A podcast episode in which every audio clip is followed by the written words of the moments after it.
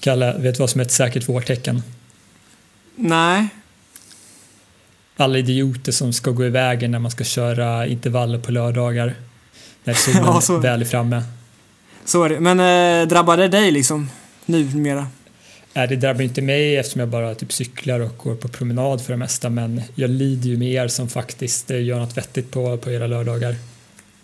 Ja, så är det. Man får skrika lite då och då men jag fattar inte varför man ska gå liksom fem i bredd när man kan gå liksom, ja, två i bredd räcker så att alla kan mötas och få plats. Ja, nej det, det är jobbigt det där. Ja, det är lite bättre nu med corona där folk ändå typ försöker att inte gå i för stora grupper fast då får man ju andra sidan själv när man väl är ute och tränar. Ja, så, men då räcker alla ut händerna liksom så då tar de ändå upp hela jävla gång, gångbanan. Ja, just det. Ja, precis. Jag älskar de här som går med alltså, armarna utsträckta i mitten av vägen och, så att man inte kan springa nära. Man ger en high five. Ja, precis. Ja, nej, men ett eh, annat säkert vårtecken är väl att eh, vi eh, lanserar ett nytt avsnitt. Eh, så vi kör väl igång. Ja, nu kör vi.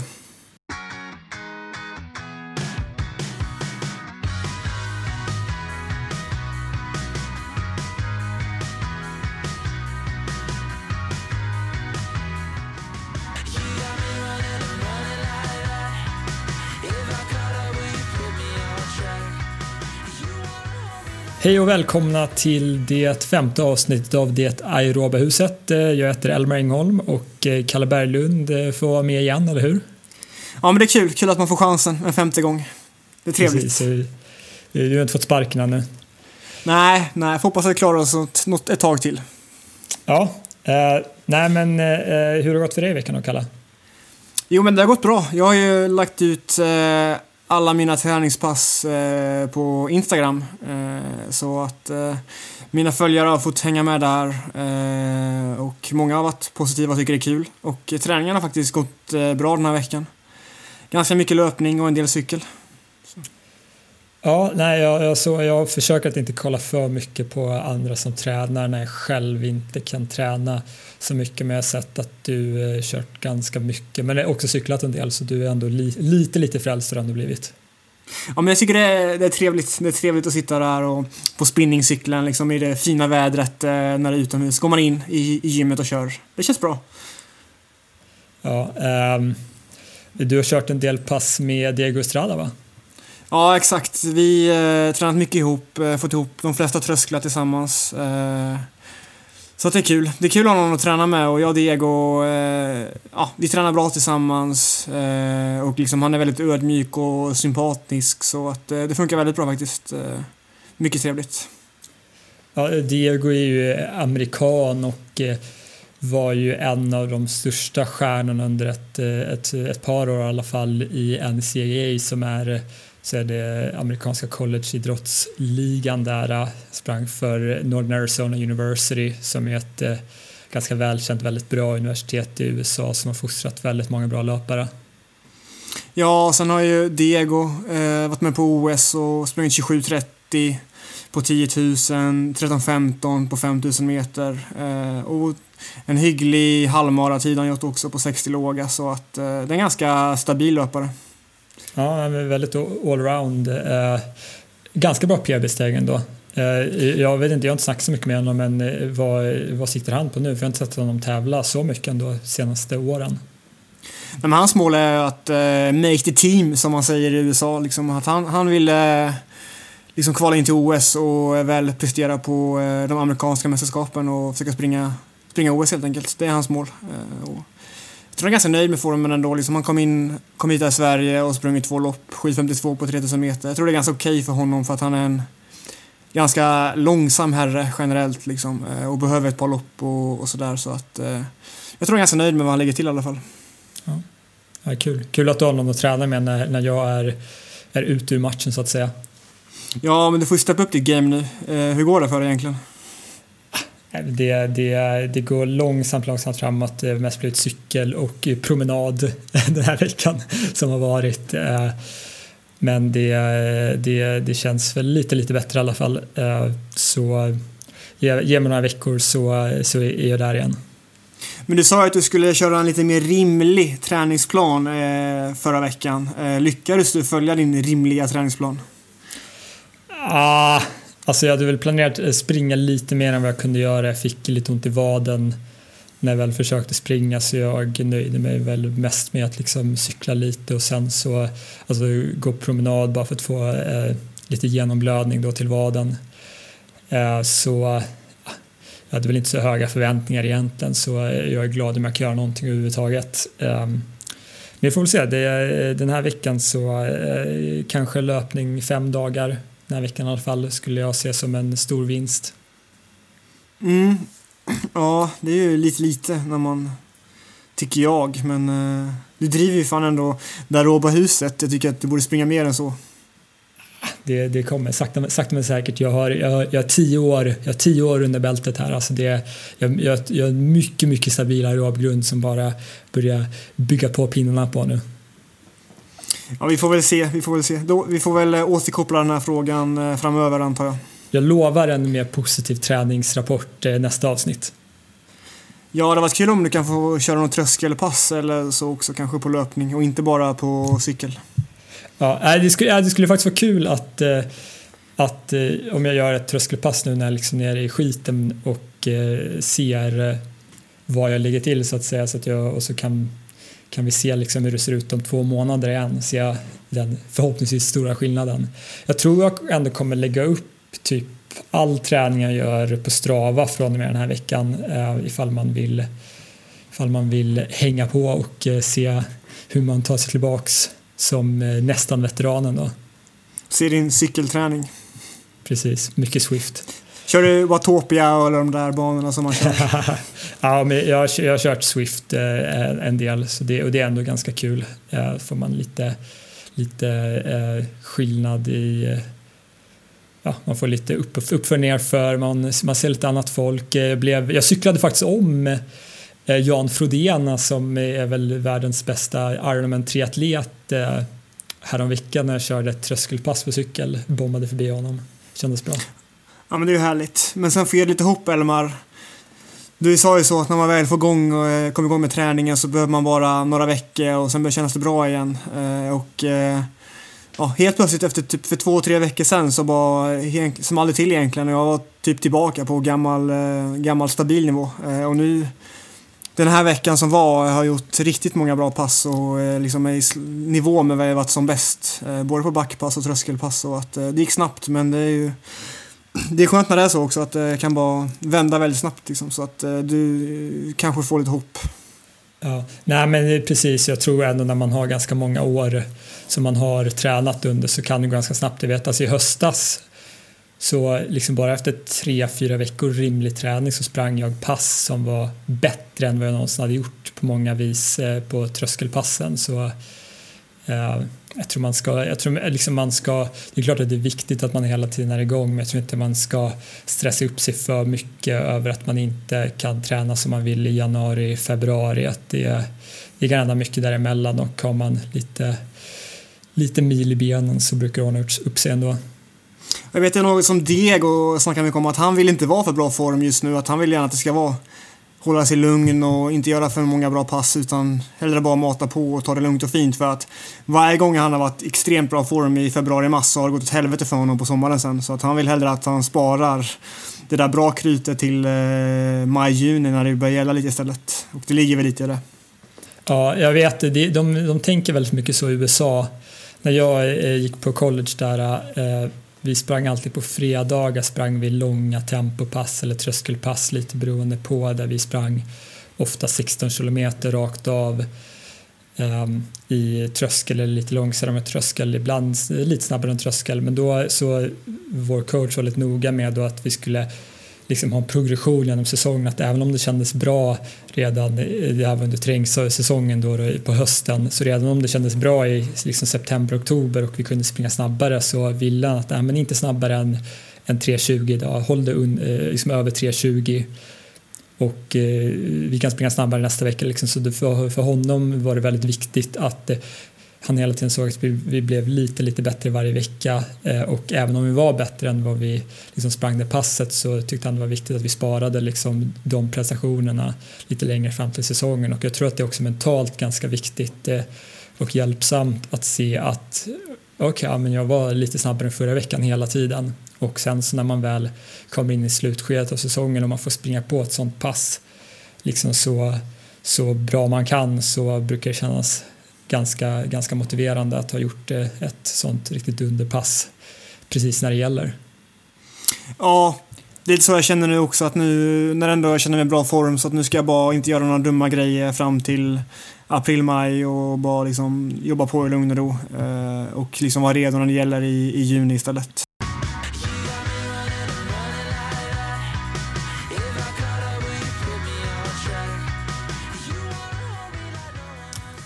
Ja, här skulle vi ha svarat på de frågor som ni skickade in till oss i veckan.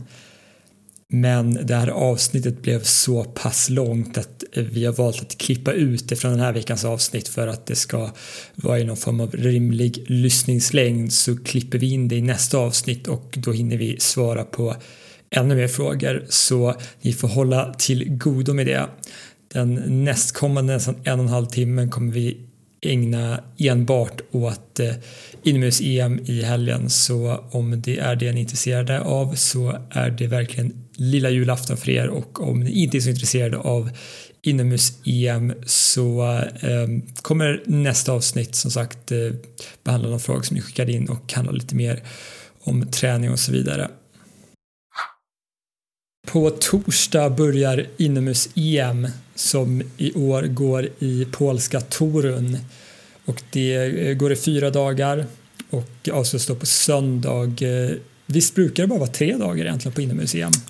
Ja, så är det. De har lagt till en dag. Jag vet inte om det är på grund av corona, att de vill sprida ut det lite mer. Men det gör ju att, att dubbla blir lite enklare. Innan har du dubblat 3000 och 1500 meter var man ju tvungen att löpa två lopp eh, på en och samma dag. Eh, nu går det ett lopp varje dag om man vill dubbla som vissa tänker göra, verkar det som. Precis, eh, så vi, precis, vi kommer väl in på de här eventuella dubblarna då, då. Eh, men det kan absolut vara en faktor som spelar in. Går det SVT va? Ja, jag tror det. Ja, tyvärr får man säga, men det är väldigt bra att ni lyssnar på oss nu innan, innan då, då för vi kommer ju tala om allt det som SVT inte kommer tala om för er så att eh, ni kommer ju så att säga vara väl förberedda om ni har lyssnat igenom det här avsnittet. Ja, det är härligt. Det är skönt. Ja. Eh, vi, vi, vi bad om lite specifika frågor kring EM och vi fick in ett par stycken där i alla fall så vi kanske pangar igenom dem innan vi går in på våra så att säga, previews inför varje gren.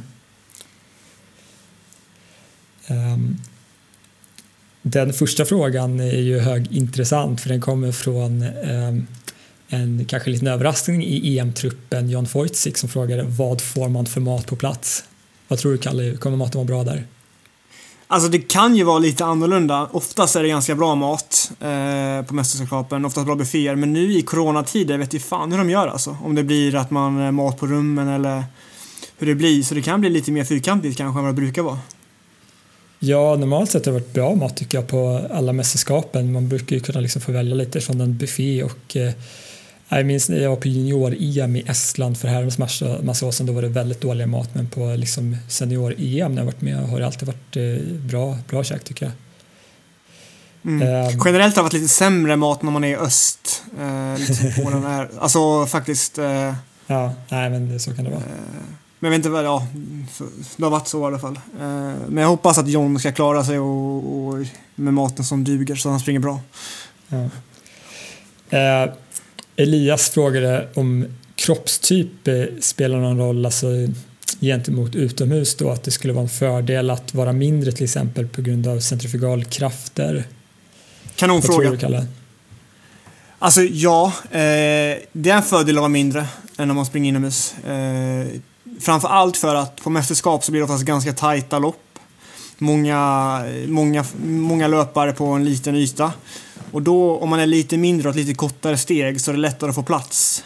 Och är man väldigt lång och stor så kanske man inte vill ligga i en stor hög med 12 andra löpare. För då kanske man inte kan få ut steg och så vidare. Eh, vilket är en nackdel. Och sen i, generellt i kurvor också, när kurvorna är så tajt, mycket tajtare så blir det ju en nackdel eh, när det går så snabbt också. Eh, och generellt har större löpare svårare inomhus skulle jag säga. Ja, alltså jag, jag vet inte hur mycket egentligen som eh, man förlorar just på de krafter man måste övervinna i kurvorna som en större och längre löpare. Det är klart att det krävs lite mer energi att kunna så att säga bibehålla sin sväng och inte flyga ut i kurvan, eh, speciellt kanske man är lång och har en ganska hög tyngdpunkt. Men jag tror att den absolut största effekten är det som Kalle pratade om där med utrymmet, att är du lång och långa ben så behöver du du behöver stort, stort utrymme att löpa på, det blir lätt tajt inomhus så det kan vara lite svårt att hitta liksom rätt i klungan där och man får spendera lite för mycket energi på att hålla balansen snarare. Eh, Kolla, kolla liksom på de som har långa ben och, och, och, se hur de tar sig igenom den här loppen. Johan Rogestedt är ju en lång löpare så kan jag hålla utkik efter honom och det finns ju en väldigt lång tyska eh, Herring som springer 800 meter väldigt lång. Eh, också kan ta ett, hålla ett extra öga på henne och se hur hon tacklar det. Eh, Jip Wastenburg, väldigt lång 3000 meters löperska från Holland också. Um, så liksom, ni kan ju hålla utkik på dem och se hur de tacklar det så att säga. Um, Viktor frågar om bröderna Ingebrigtsen kommer till start. Um, de är anmälda och jag har inte hört att de inte ska med i alla fall. Jag läste att Jakob var väg till Polen i alla fall. Uh, så mm. att de kommer till start vad jag har hört.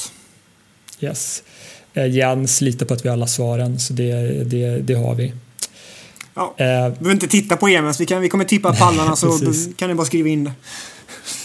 Eh, eh, Josefin frågade hur en uppvärmning ser ut inför ett lite större lopp slash mästerskap då, då jämförelse kanske då med hur det ser ut normalt sett.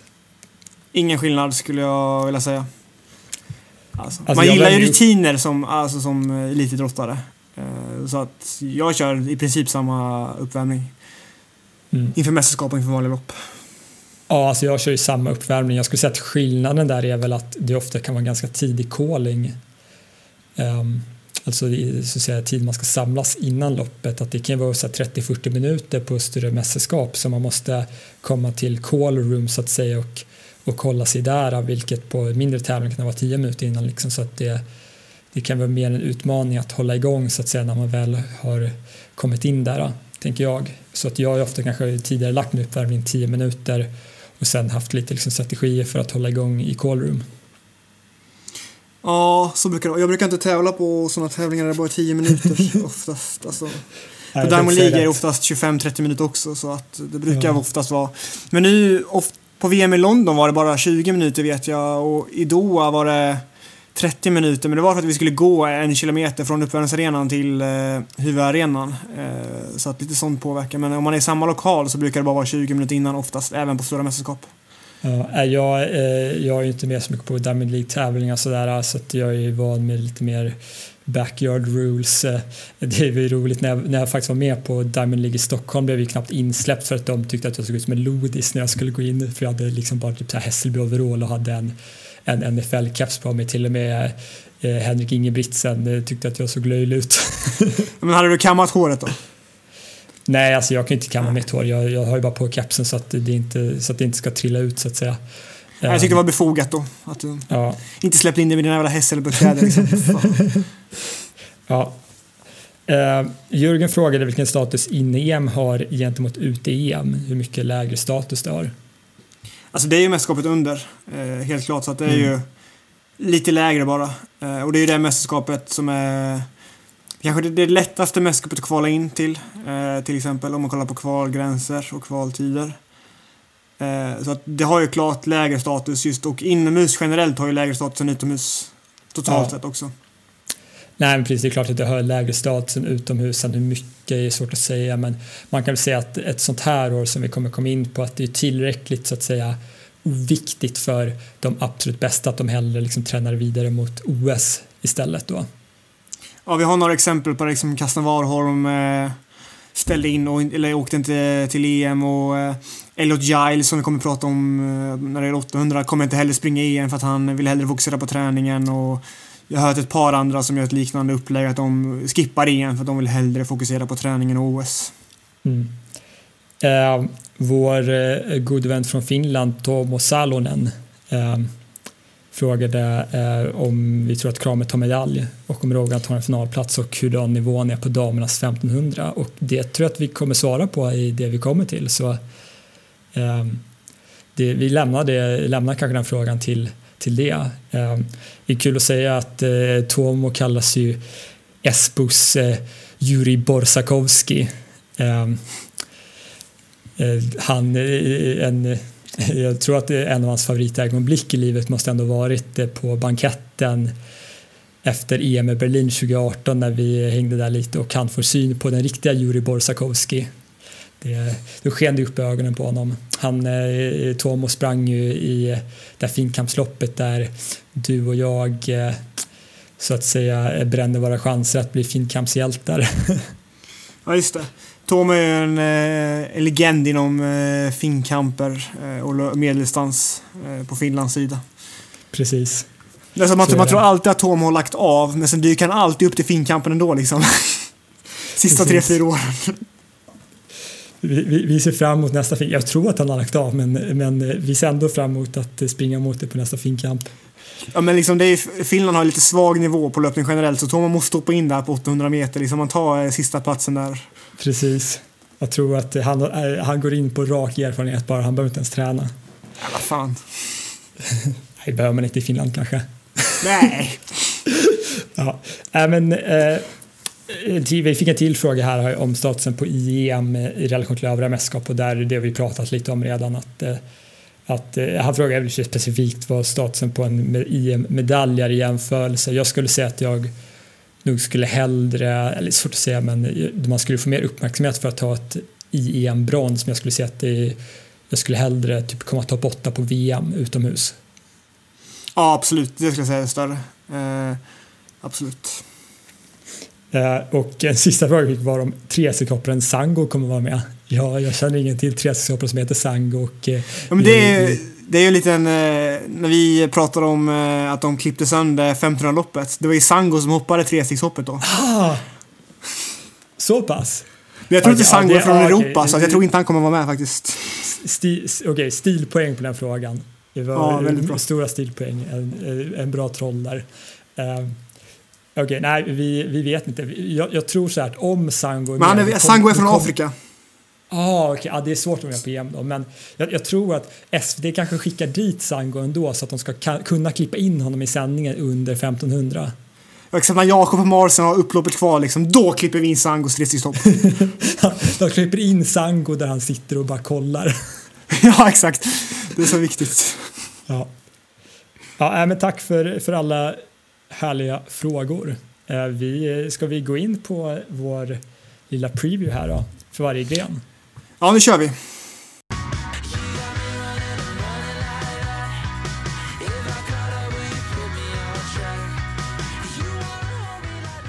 Jag, eh, eh, jag tänker vi kan gå i, i så att säga, ordning som grenarna kommer i tidsprogrammet så har vi någon form av logik eh, så att ni får det så att säga, i rätt ordning här. Då. Eh, och det som kommer först då är 3000 meter för damer och de har försökslopp då på, redan på torsdag 19.30 och finalen är på fredagen 21.00. 29 eh, stycken anmälda från 15 olika länder. Sen är det inte 29 som kommer till start för att vissa länder kan anmäla så att säga, fyra eller fem stycken som en reserv. Så att säga. Vi har till exempel Sara Kristiansson anmäld som en fjärde svenska så om någon skulle lämna ett sent återbud kan hon fortfarande ta den sista platsen så att säga. Så det blir väl kanske en 25 tjejer till start där. Ja, exakt. Och vissa är ju dubbelanmälda kanske på 1500 3000 så väljer bara en distans. Eh, så att eh, Precis. det kommer att trilla bort några stycken. Eh, men 3000 meter, det brukar vara 12 till final. Så att det är liksom hälften ska bort då. lite mm. ungefär. Då hon visar på att det kommer vara 25 stycken som kommer bli avprickade till slut. Mm. Säger vi fyra, fyra plus fyra tior då kanske? Ja, det är väl det rimliga faktiskt. Mm, så de fyra bästa i varje hit plus de fyra bästa tiden utöver det då går till final. Det, det, det, det, behöver inte vara så, men det är konceptet i alla fall. Ja, de kommer nog köra två försökshit i alla fall på, på det här mm. antalet. Eh, Precis. Så att, då är det rimligt. Mm. Uh, här, det är en ganska öppen gräns känner jag, för att vi har ju ja, en del stora bortfall har vi faktiskt. Med det största bortfallet är ju största bortfallet är Sifan Hassan som ju är en eh, alltså, världsstjärna och som jag ändå hade hållit som favorit kanske om hon hade kommit till start. Men det hade ju varit fruktansvärt tajt mot brittiska superstjärnan Laura Muir som inte heller kommer till start. Eh, eh så, och där de kvalar väl in där på de som kanske hellre siktar mot, eh, mot OS då. Ja exakt och Lara Muir har ju vunnit eh, senaste två mästerskapen om jag minns rätt. Hon har väl vunnit dubbelt båda gångerna va? I Belgrad och i eh, Glasgow som de gick mm. sista två. Ja, ja precis. Så det, alltså det är ju, hon hade väl varit eh, favorit tillsammans med Sifan Hassan i alla fall. Eh, men Sifan Hassan har ju sprungit på jättefin 8.33 år så att eh, eh, hon, hon är uppenbart i god form men väljer att avstå inom UCM. Och även Europa 2 eh, Melissa Courtney Bryant avstår och gjort 8.42 i vinter, också fruktansvärt bra tid. Och de nästföljande på Europalistan är två ryskor som ju inte får med ännu tyvärr på inomhus-EM så Bakom de här och den som har den snabbast anmälda tiden är slovenskan Marusa Mismas Srimek. Eh, väldigt duktig hindertjej, eh, världsklass där. Eh, hon har precis bakom sig eh, holländska Marine Koster eh, som gjort 8.49 men hon har också gjort under 4 minuter på 1500 utomhus eh, så det är ju en otroligt vass tjej. Eh, den tredje bästa tiden eh, inkommande då så att säga är brittiska Verity Ockenden som jag ärligt talat aldrig hört talas om. Eh, hon har ganska svaga personrekord utöver de här 8.51 som hon har gjort i vintras som hon vann de brittiska uttagningarna på. Och har man vunnit de brittiska uttagningarna så är man en vass löperska så att hon kommer absolut också att bli att räkna med. Men det känns väldigt vidöppet här utan både Sifan Hassan och Laura Muir. Ja, eh, verkligen. Eh, så att det känns som att allt kan hända och det kommer bli väldigt spännande lopp. Eh, liksom. Och eh, Kost där med sin 1500 kapacitet eh, är ju väldigt intressant liksom, eh, mm. i mästerskapslopp som oftast blir lite sådär långsamma och roliga att titta på. Ja, eh, vi har ju tre svenska tjejer med här med Meraf Bata, Linn Nilsson och Samravit Mengstab, Helle-trion. Vad tror du om deras chanser, Kalle? Eh, jag tror att Mera får ganska bra chanser även om jag eh, tycker att eh, jag var lite, inte besviken men eh, hon tävlade ju bra. Började med Ostrava där och kvalade 1500 meter och vann loppet, så bra ut. Eh, och sen vägloppet på 5 km Monaco också väldigt bra. Och så sprang hon i SM där, 9.08, nästan helt solo i alla fall. Hon drog hela loppet och det såg bra ut tänkte man. Så skulle hon få chansen i Madrid och springa ett väldigt snabbt lopp. Eh, och då blev det bara 9.15 så jag blev lite så jag tänkte att jag hade hoppats på att de skulle springa ner mot 9 minuter där och kanske till och med under. Eh, men det känns som att det kanske bara var ett dåligt lopp och jag tror ändå att Mera skulle kunna ha en ganska bra chans, väldigt bra chans att gå till final, men även i finalen kunna hävda sig för att Mera har ju tagit eh, medaljer på eh, EM och så vidare och varit i VM-final och OS-final så att eh, Mera kan ju springa mästerskap och har gjort det bra innan så att jag tror bara att eh, om hon är i bra form så kan det räcka långt för Mera faktiskt. Ja, alltså Mera får ju faktiskt bästa person bästat eh, i det här fältet. Det är ju eh, några år gammalt, men alltså hon är ju en bra allround-löpare och eh, hon är en stark, även om hon kanske inte är på samma nivå som hon var på för ett par år sedan så är hon fortfarande en väldigt, väldigt stark spurtare. Eh, så Eh, om det går långsamt tror jag att Meraf blir väldigt, väldigt, väldigt farlig. Eh, men så är det klart man ska ta sig igenom försöksloppet och sådär i första hand. Eh, och det, det är ett tufft startfält så vi får se. Ehm, vad tror du om Linn och Samarovits chanser? Alltså, Linn och Samarovit, deras mål är väl och måste ju vara att liksom försöka ta sig till final och göra sitt bästa. Och det hade varit kul om vi kan få med åtminstone två svenskor eh, till finalen. Eh, att vi får med alla tre känns eh, svårt, men om vi kan få med två hade varit väldigt, väldigt kul. Ja, alltså jag tror, eh, jag tror ändå rätt hårt här på Samra Vittas, hon är ju trots allt tagit medalj på träng-EM och gjorde 8.58 i det här mixloppet så hon har ju högre kapacitet än de 9.07 som hon gjort så att säga, i ett eh, rent eh, lopp för kvinnor. Så att, eh, ja, men jag tror jag vet det är goda chanser att få med två svenskar i alla fall. Och om jag ska sticka ut hakan lite så tror jag att Mera får bra chanser på en väldigt framskjuten placering. Ja, Alltså jag unnar mera för en bra prestation och en bra placering på eh, EM nu efter de tuffa åren som hon har haft. Eh, så att det vore kul om eh, hon kan få springa riktigt bra. Eh, ska vi ge oss på att tippa en pall här då? Ja, det kan vi väl göra. Vad har du för damer? Ja, jag tror stenhårt på Marin Koster. Eh, hon har ju som sagt eh, den näst snabbaste tiden och hennes 1500 meters tid tycker jag talar för att hon kommer kunna springa ifrån de här tjejerna på sista två, tre varven. Eh, så jag har Marin Koster på eh, guldmedaljen och sen Marosa Mismas eh, som tvåa. Hon som sagt har den snabbaste tiden och också sprungit, inte riktigt lika snabbt på 1500 men hon är ganska bred och faktiskt sprungit, tror jag till och med så bra som 2.02 på 800 meter i vintras. Så hon är också snabb så att jag tror att de kommer göra upp om guldet de två. Ja, jag håller med dig faktiskt där. Jag har, tänker liknande med kostesnabbhet eh, och så. Så att eh, de, även om det är öppet, men så är det väl de två vi tror på va?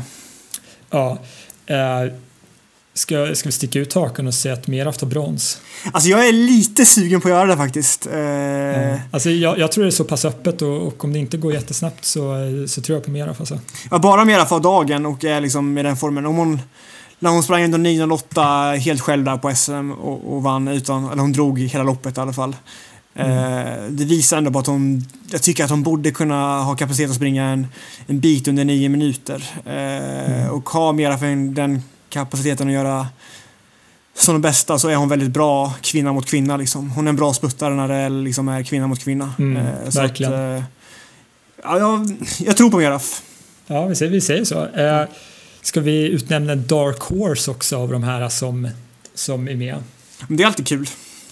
Ja, vet du vem jag är, blir spänd på att se?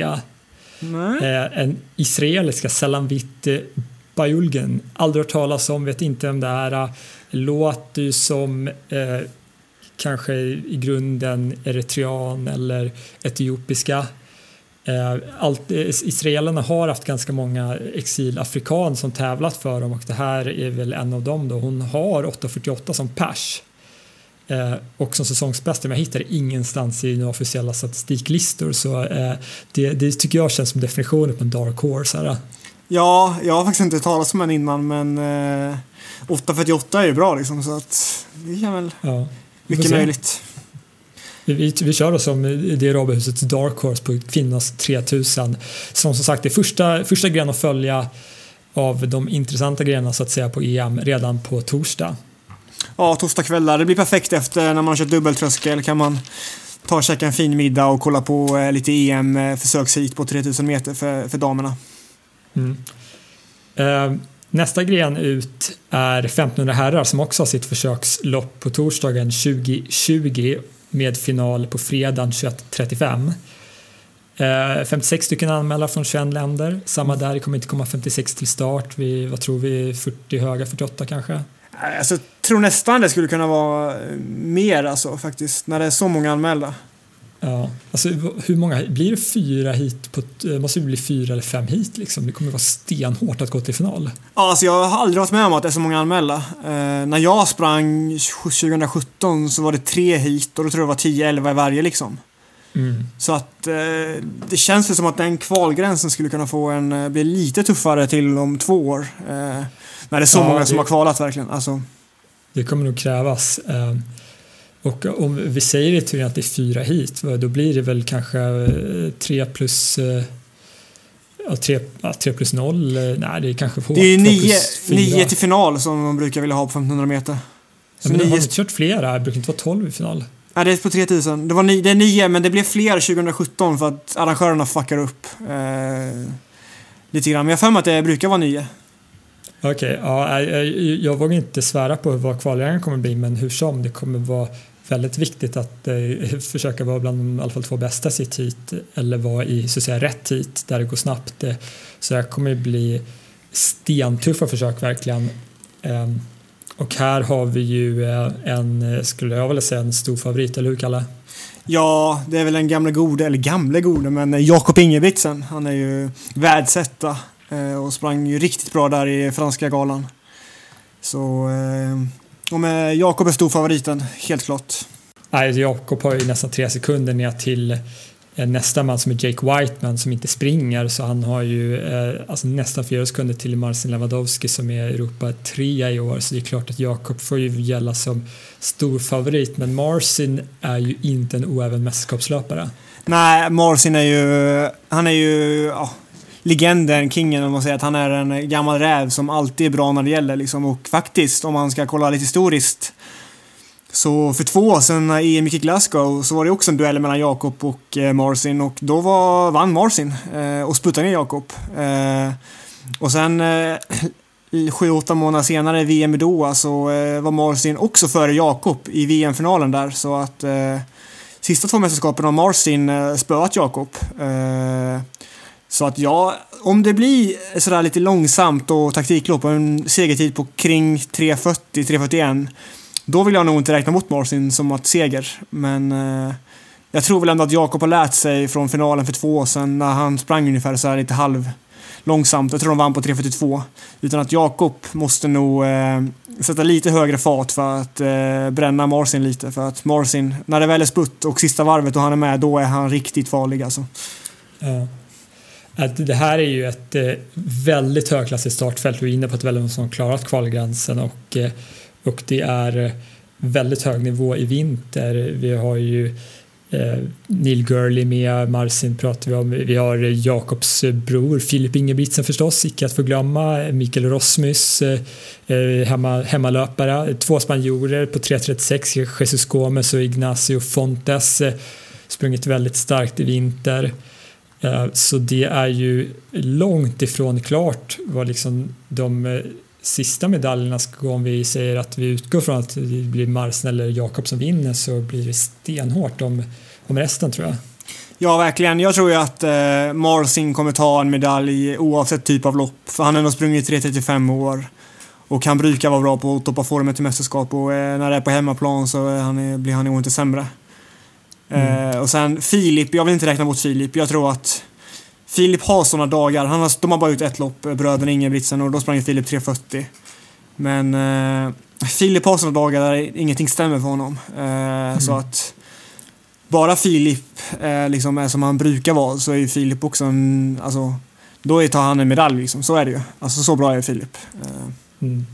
Eh, vad, vad, tror, vad tycker du att man ska, ska kolla efter då som när man sitter framför tvn och kollar på det här finalloppet? Vad är det man ska hålla utkik efter? man ska kolla, ha koll på klockan faktiskt lite där och se vad det blir för typ av lopp. Eh, om Jakob gör som han, jag tycker att han borde göra.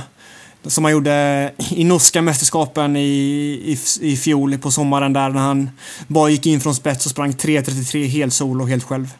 Han ska bara gå ut och köra Jakob liksom. Han ska kanske mm. börja på 29 och sen ska det gå 28,5, 28,5, 28 och sen ska han börja dra några 27 där och gör han det då är det ingen som slår honom. Men om Jakob låter det gå lite långsamt så att det blir en kanske en eh, 2.01 öppning, 2.00 öppning på 800 meter. Då kommer det bli tätt och jämnt och då kan man räkna in Marcin till guldstriden. Eh, men så ha lite koll på klockan där och se vad Jakob väljer att göra. För att det känns som Jakob kan styra det här loppet från spets om han vill och han är tillräckligt bra för att göra det. Mm. Och eh, hålla ut, utkik på vad Marcin gör om det blir fart, om han är den som går upp och jagar efter eller om han försöker bara slinka in bakom någon annan och eh, göra så att säga sitt move med några varv kvar. Alltså det blir väldigt spännande att se. Ja exakt, för Marcin brukar vara en löpare som öppnar lång, eh, lugnt första varven i mästerskap. Att han lägger sig ja, i princip längst bak för att slippa allt stök och sen kommer han när det är en 500-600 meter kvar upp i täten och då gör han sitt ryck och då är han med och kör liksom. Så att vi får se om han, han kanske väljer att vara lite mer aggressiv om han tänker som jag tänker. För jag tror ju att Jakob kommer sätta lite fart på det och inte göra samma misstag som han gjorde för två år sedan när han fick stryk av Marcin i en sputt då, på eh, inom museum i Glasgow. Mm. Eh, vi har ju tre svenskar i den här grenen också. Eh, Johan Rogestedt, eh, Leo Magnusson och eh, Samuel Pilström. Eh, vad tror du om deras chanser? Ja, vi ska väl nämna det att eh, Pilström och Magnusson var ju inte inkvalade när vi spelade in förra avsnittet. Men de, som vi sa, den gode Per Skog kunde dra ihop lite tävlingar och han drog ihop eh, ett lopp där, eh, där Pilström och eh, Magnusson eh, kvalade in precis och tog kvalgränsen. På, båda sprang 3.44.15 och kvalade in. Mm, precis. så det var kul. Två unga grabbar vi har med också. Men vi har ju Rogestedt som är, ja, vad fan anses som en veteranen i det svenska gänget i alla fall. Han är, vad är Johan, född 93. Eh, har gjort ett par mästerskap och eh, för fyra år sedan blir det väl 2017 så var han i final. Eh, Så han har ju varit i en EM-final, en inomhus-EM-final. Och eh, jag tror väl att Johan har en... Det är en bra chans för honom att gå till final. Om han springer Mm. bra taktiskt. För att formen verkar ändå vara okej. Mm. Verkligen. Det är, jag skulle nästan säga att det är lite otur för Johan att det är så jäkla bra eh, kvalitet i år på herrarnas 1500. För alltså, gör du 3.40 inomhus som är ändå en respektabel tid så kan man med slåss ganska långt fram. Men nu när det är så, när det gått så snabbt så ser jag bland de absolut främsta så jag, jag är ändå svårt att se Johan utmana eh, liksom Marcin och Jakob eh, och eh, eh, spanjorerna och Neil Gurley och sådär men eh, Eh, alltså till final har en absolut chans även som sagt det kommer vara väldigt tuffa försökshit och vi pratade om det här med, med eh, att vara en större löpare här i inledningen. Och Johan är ju en väldigt lång löpare med långa ben som behöver lite mer utrymme. Så det, vi får ju se liksom hur han hur han tacklar det. Och eh, han får nog springa väldigt taktiskt smart för att ta sig fram Eh, på rätt sätt. Han är ju inte någon som har varit främmande för att själv sätta fart så att säga, med några varv kvar som jag har sett några gånger på mästerskap. Nej, exakt. Man kan ju hoppas att Johan har lite tur med lottningen. Att kanske kommer i det sista heatet. Eh, och det har gått långsamt i de första heaten. Så att då kanske man det, det räcker att vara typ till exempel fyra och springa 3.41 eller något sånt där. Och det är något som Johan skulle kunna klara av tror jag. Och dra eh, så snabbt och kunna gå vidare på en tid också om det skulle behövas. Men eh, Johan är också en hygglig avslutare så att eh, det ska bli spännande att se vad han väljer att göra eh, med heatarna. Men det kommer bli väldigt tufft alltså. Väldigt tufft att gå till final faktiskt. Eh, Det känns som, den här känns som den bästa grenen än så länge med breddmässigt så när vi har kikat igenom här alltså. Väldigt bra bredd. Verkligen. Och här är ju också de bästa med. Alltså, vi saknar Sifan Hassan och Lara Muir och så vidare. Men här har vi ju Ingebrigtsbröderna, Marcin är här, alla är här i princip. Liksom, det är ett par britter som Mm. saknas och jag kanske. Precis. Men liksom, så, Precis. det är många bra med här liksom. Så att det är tufft. Eh, För Leo Magnussons och Samuel Pilströms del så är det väl kanske framförallt det var där att se och lära. Eh, De kommer ha otroligt tufft att gå till final men 1500, 1500, 1500 och allting kan hända. Ja, jag hoppas inte de har inställningen att de ska se och lära när de är där i alla fall. För jag tycker att det är ett jävligt dåligt uttryck faktiskt. För att har man den inställningen så tror jag inte att man eh, har någon bra chans att gå vidare. För att jag tycker de ska ha inställningen, ska göra sitt bästa och göra allt de kan för att gå vidare. Och sen kommer det bli stentufft för dem. Och sen efteråt kanske de kan se att det var en bra erfarenhet och att de lärde sig någonting. Men eh, väl innan här nu så måste de bara gå in och de ska säga att jag ska göra mitt bästa lopp någonsin i karriären. Liksom, på, för det är deras första seniormästerskap också. Så att då gäller det bara att gå in och leverera liksom. Eh, och försöka Precis. göra sitt bästa. Och sen det kommer bli stenhårt för de eh, två ungdomarna att ta sig vidare. De är som sagt väldigt unga också. Så att de har förhoppningsvis ett par mästerskap framför sig också. Verkligen. Eh, ska vi ge oss på att tippa en pall här också? Ja, det här är ju... Ja, det, det är tufft alltså. Men eh, vi är väl överens om... Ja, det är, jag måste bestämma mig vad jag tror att det blir för lopp. Eh, men jag tror ändå att eh, det kommer bli lite fart. Jag tror Jakob inte gör om misstaget. Jag tror att det kommer... Han kommer köra på i hygglig fart. Eh, och då tror jag att Ja. Jakob vinner. Eh, Jag tror Jakob framför Marcin är grundtipset för mig i alla fall. Ja, jag tror att Marcin är tvåa oavsett loppen då. För han har gjort 3.35 och jag tror han kan springa lite snabbare när det väl, när det väl kommer till kritan. Men sen tredje platsen, den är, där, har vi, där kan vi diskutera många namn faktiskt. Ja, eh, min lilla favorit för det är eh, Mikael Rosmus som sprungit väldigt snabbt på 800 meter, gjort 3.36.10 i vinter på 1500 meter, vilket är en otroligt bra tid och är hemma, hemmason så att säga från Polen. Eh, så jag tror att han, eh, han kommer gå in med stort självförtroende och ja, lite som underdog ändå och kan knipa bronsplatsen men flera duktiga där. Spanjackerna blir farliga, Neil Gurley blir väldigt farlig. Eh, vad tror du där Kalle? Ja, jag tror ju om det blir långsamt lopp eh, så är Neil Gurley livsfarlig. Han har ju visat vara en riktigt bra kicker när det går lite halvlångsamt. Men jag, jag tror på Filip. Jag tror Filip är trea faktiskt. Eh, jag tror att han har hittat tillbaka och har en bra dag. Och är väldigt revanschsugen efter sitt lilla första sämre lopp. Så att, i och med att jag tror att det kommer bli ett ganska snabbt lopp och då tror jag att Filip är, är där och kör liksom. Men liksom Neil Gorley som en väldigt bra outsider och jag, vet, jag håller nog ändå eh, Gomes över Rosmys. Gomes var ju trea för två år sedan när det begav sig.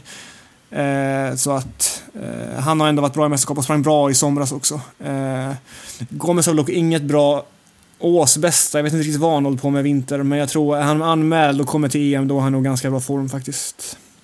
Ja, vi, vi får väl se helt enkelt. Men ska vi säga Ingebrigtsen, Lewandowski, Ingebrigtsen då? Ja, det är vad jag tror på i alla fall. Mm. med känslan och, för, för loppet också. Om jag ska få kasta in en dark horse där så blir det nog Filip Sassinek som tog medalj när du tog medalj. Ja. Han har ändå sprungit 36 i år, 3.36. Ja, ja, precis. Så att...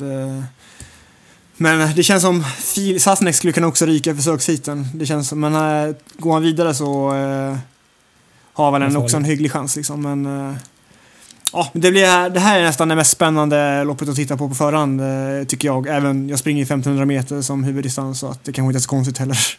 Nej, precis. Eh, vi går raskt vidare till damernas 1500 då. Eh, där är försöken på fredag eh, 12.22. Eh, och eh, lördag är finalen klockan 19.50. Där är det eh, 28 anmälda från 16 länder. Eh, vi hade ju en fråga där från Tomo angående eh, hur 1500 meter för damer stod sig mot herrarna, hur nivån är där nu. Eh, om vi kollar på kvalgränsen för herrar och damer som är 3.45 och 4.17 respektive.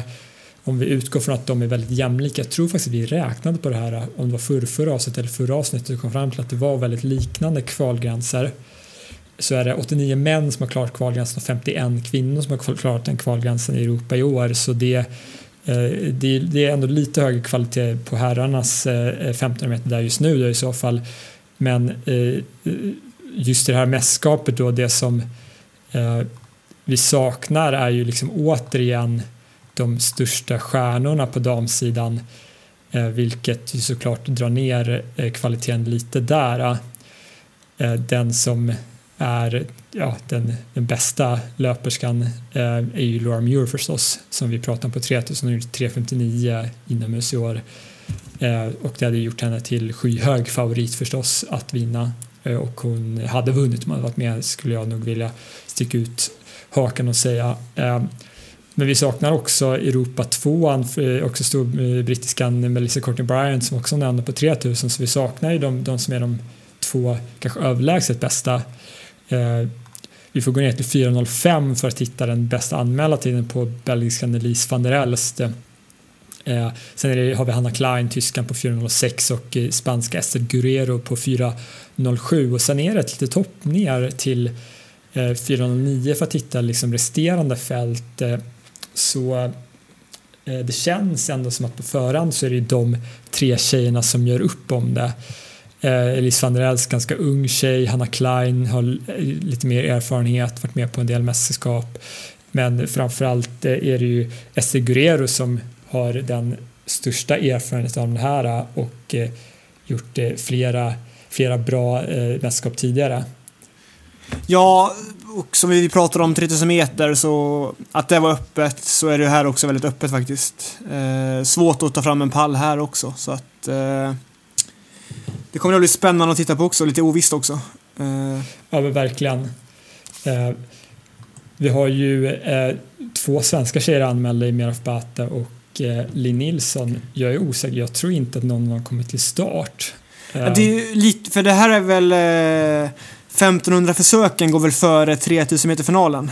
Precis, på samma dag. Så att, och man måste nog eh, så att säga, göra en slutlig eh, konfirmation att man ska springa 1500 meter redan dagen innan, alltså innan 3000 försöken har gått. Så man kommer inte veta tror jag om man har gått till final eller inte på 3000. Så det är lite risky att gå in och säga att jag ska springa 1500 och sen så gå till final på 3000 då måste du ställa upp. Ja exakt, då, då kan du inte kasta in handduken. För då blir det väl diskar från allt annat också om jag... Precis. Att... Precis, så det, det blir spännande att se. Jag, jag utgår från att ingen av dem kommer springa möjligtvis att Linn eh, räknar med att hon inte går till final och anmäler sig men eh, jag vet inte, vi får se där. Eh, ja. Men eh, lite andra eh, tjejer som blir spännande här på 1500. Jag tänker framförallt på eh, Gesa Krause. Eh, tyskan. Ja, väldigt spännande namn. Gesa är ju hinderlöpare eh, i grunden och är ju en väldigt duktig sådan. En av världens bästa. Hon har tagit två brons på VM. Hon har väl dubbla EM-guld. Eh, så att hon är ju en riktigt bra hinderlöpare. Så det blir väldigt kul att se vad hon kan göra på 1500 meter. Eh, har gjort 4.11 i år, 4.08 som inomhus-PB. Så att eh, hon har ju har levererat mästerskap innan så att hon är väl en jag vet inte om hon är favorit innan, för jag vet inte hur hennes speed är riktigt på 1500 meter, men hon är ju eh, lite, lite av en dark horse kanske. Ja, nej, alltså, precis. Jag är lite osäker på hennes, eh, hennes fart där. Eh, men eh, hon är absolut den kanske jag säga, mest kompetenta löperskan av de som är med. Eh, också en, eh, lite spännande namn, eh, portugiskan Marta Penfreitas som har gjort 4.06 som bäst inomhus. Men eh, tränar och tävlar i USA och har väl så att säga, inom parentes bara gjort 4.32 på en mile tidigare i vintras. Men hon har ju så att säga, ett PB som talar för att hon kan utmana. Eh, så det, det blir spännande att se, väldigt öppet känner jag. Mm. Hur står sig den mile-tiden mot en 1500-tid? Du som har koll på de här konverteringarna. För damer så dra bort 18-19 sekunder så där pratar vi 4.13-ish ungefär. Så ingen supertid men jag vet, det var, det var i, på ett, ett college-lopp tror jag, eh, så det är svårt att veta liksom hur, om man bara gick för en kvaltid eller om man liksom även gick för, eh, för liksom ett pers. Då, då. Men eh, eh, med den kapaciteten hon har så blir hon också livsfarlig förstås. Mm. Ja, ska vi eh, gå oss in och tippa en pall här också? Eh. Ja, alltså jag, jag tror ju eh, stenhårt på Esther för guldmedaljen. Hon vann spanska mästerskapen nu eh, och eh, sprungit väldigt snabbt tidigare, bra snabbhet. Så det känns som min favorit här inför i alla fall. Ja, det är väl hon eller Hanna Klein kanske va, som det ska stå mellan känns det som kanske. Ja, alltså precis. Jag, jag hade Hanna Klein eller Lise van der Els som tvåa. Eh, men det, det, känns nästan som det är hugget eller stucket där men jag skulle nästan vilja säga bara Elise van der Els för att hon har en lite snabbare tid och lite yngre tjej. Eh, och eh, jag tror hon har samarbete på sin sida mot Hanna Klein som är mer av en utpräglad 5000 meters löperska. Mm. Ja, du övertalar nästan mig här nu så att ändra här eh, faktiskt. Ja. Uh, vi, vi, vi, säger så kanske, vi säger Guerrero, van der Elst och Hanna Klein. Men eh, en dark horse känner jag också, det är ju irländska Kiara McGean. Ja, hon var ju faktiskt trea eh, för två år sedan när det begav sig i Glasgow och hon är ju träningskompis med Anna Silvander. Eh, så att eh, lite svenskt ja, intresse eller vad man säger får man vara för att... Precis. Hon har eh. gjort en väldigt dålig tid i år men som sagt kapaciteten finns ju där. Alltså det känns som en, en väldigt, väldigt dark horse verkligen. Ja, generellt, om man är anmäld och kommer till start på EM så är man oftast i bra form liksom. Eh, och liksom tiderna, om hon kanske bara sprungit till exempel, hon har ju 4.26 som årsbästa så, det är ju inte kvaltiden ens liksom, men hon är ju inkvalad från tidigare tider från förra året. Men hon kanske bara sprungit typ eh, i nationsmästerskapen och vann dem liksom på 4.26 till exempel. Så att hon skulle kunna vara i riktigt bra form också. Så hon och eh, Krause skulle jag vilja säga som två dark horses. Precis, så det, det, det tror jag som blir mest spännande att se. Men eh, får, väl, får väl se vad om det blir några svenska intressen här och hur det loppet artar sig. Ja, det är svårt att veta om vi har någon till statens då vi kanske inte tror det med tanke på hur det är upplagt med planeringen. Lite dumt att de la det så kanske. På, för herrarna funkar är det inte så va? Nej, då har de ju gjort torsdag, fredag för 1500 eh, och sen lördag, söndag för 3000. Troligtvis för att lägga upp det för, för Jakob Ingebrigtsen. Ja, lite tråkigt att de inte gjorde likadant för damerna faktiskt kan jag tycka. För då hade vi kanske ja. kunnat få se en Krause på 3000 meter också. Och en Meraf skulle kunna dubbla som också till exempel. Men nu kanske det blir tufft då. Mm, precis.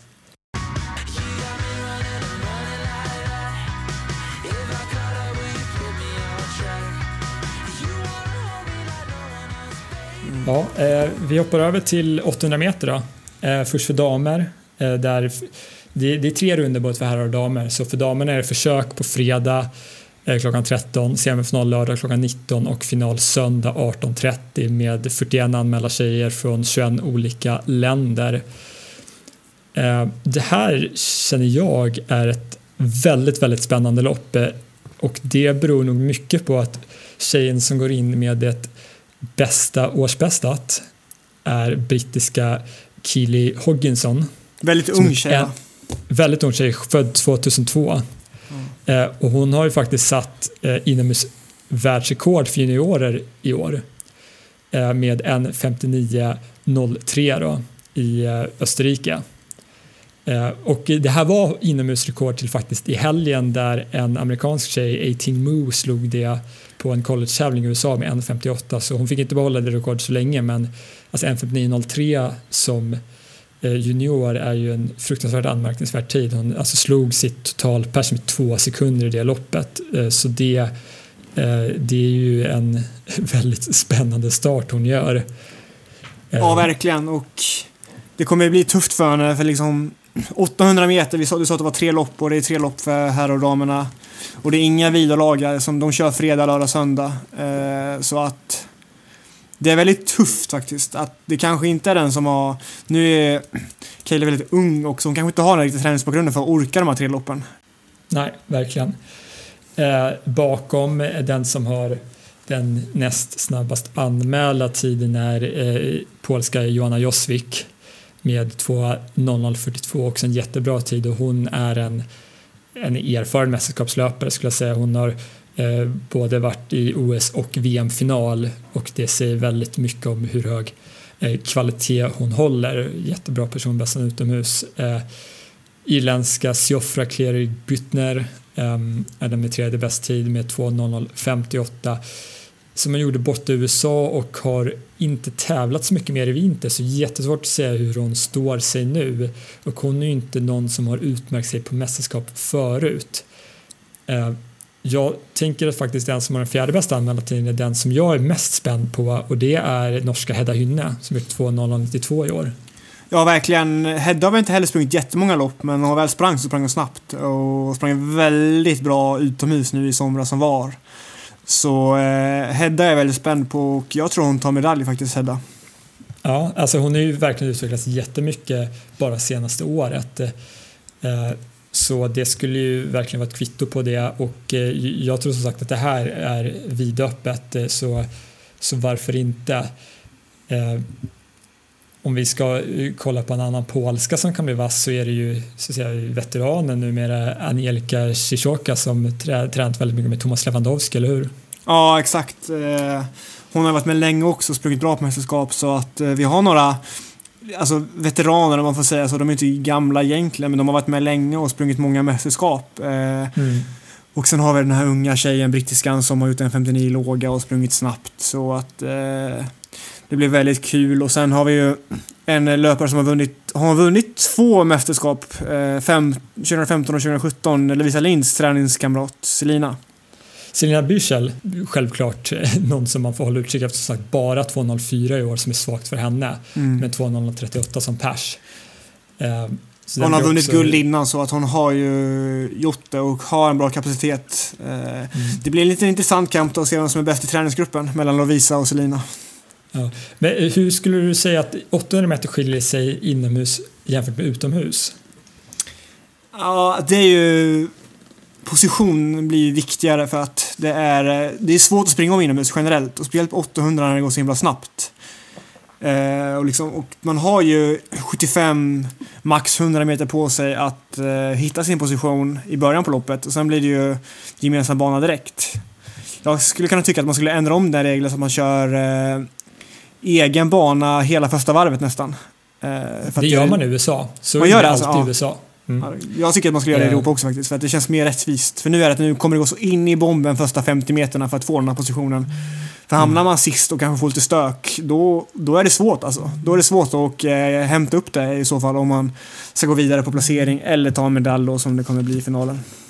Ja.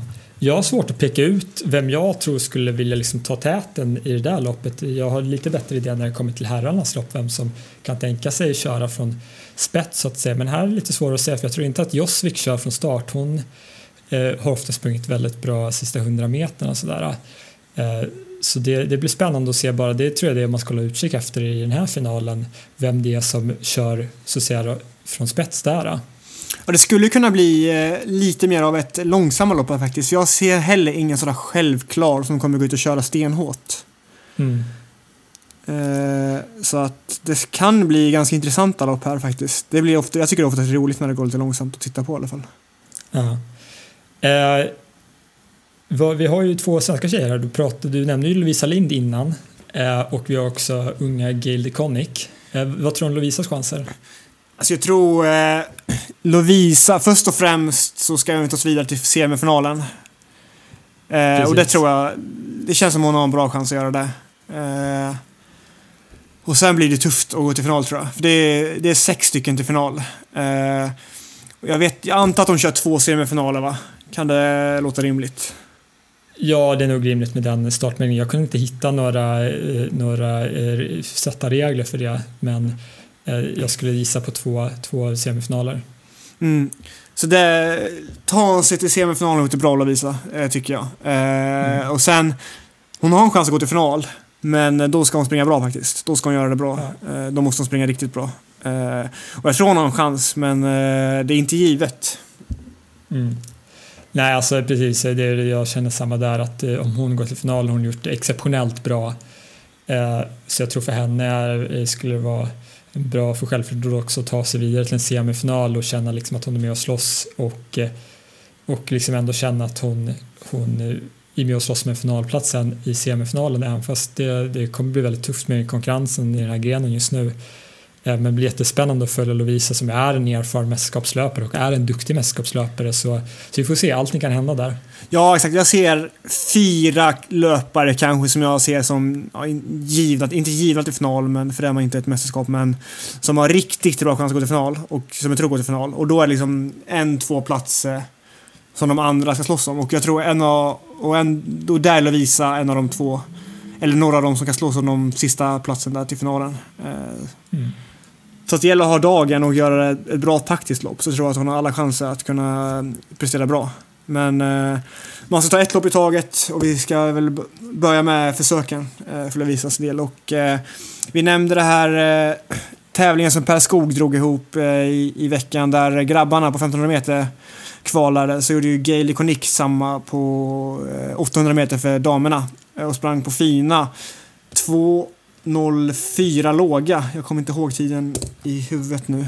Eh, får hon inte anmäld på den? 14. Ja, får hon inte anmäld på den tiden ser jag. Eh. Nej, 204-14 var det hon gjorde, gjorde i det här loppet som Per Skog drog upp. Hon var ju också en av de här som kvalade sent.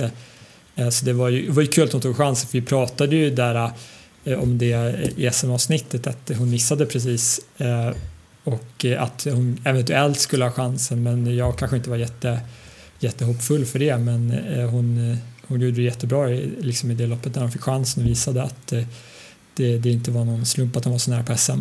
Ja, verkligen. Och hon har ju haft en stigande form liksom och eh, det tycker jag ändå är kul. Jag vill nämna det liksom att unga löperska och löpare, att man ska ha tålamod. Gail hade ju eh, tuffa år innan här. Förra året tävlade hon inte alls om jag eh, minns rätt. Och hon börjar lite, hon börjar på 2.09 ett par, tre lopp och sen... Eh, men behöll ändå tålamodet som det verkar och på SM lossnar lite 2.05 och sen ytterligare 2.04 här nu så att man... Ibland första två, tre tävlingarna som medeldistansare måste man ha lite tålamod och eh, håll, alltså, hålla kvar hoppet liksom. Och eh, Gail eh, gjorde det bra och det är ändå imponerande som en ung löpare, löperska som hon är att hon inte ja, gav upp, mm. eller man säger. Hon fortsatte kämpa och till sist kom det. Eh, de här bra tiderna igen som hon har gjort innan också. Ja.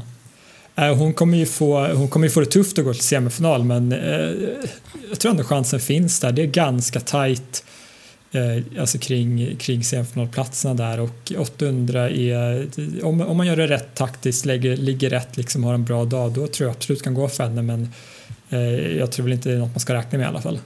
Mm. Nej, verkligen. Hon, eh, hon ska åka dit och göra sitt bästa och springa sitt bästa lopp i karriären än så länge, tycker jag eh, är våra förväntningar på henne. Eh, så vore det riktigt, riktigt bra om hon tog sig vidare faktiskt. Eh, då har hon gjort riktigt, riktigt bra. Verkligen. Verkligen. Eh, vi kanske ska ge sporttippen pallar också. Jag, jag känner spontant eh, att Johanna Josvik tar hem det där. Ja, polska hemmafavorit kanske. Pallar hon trycket?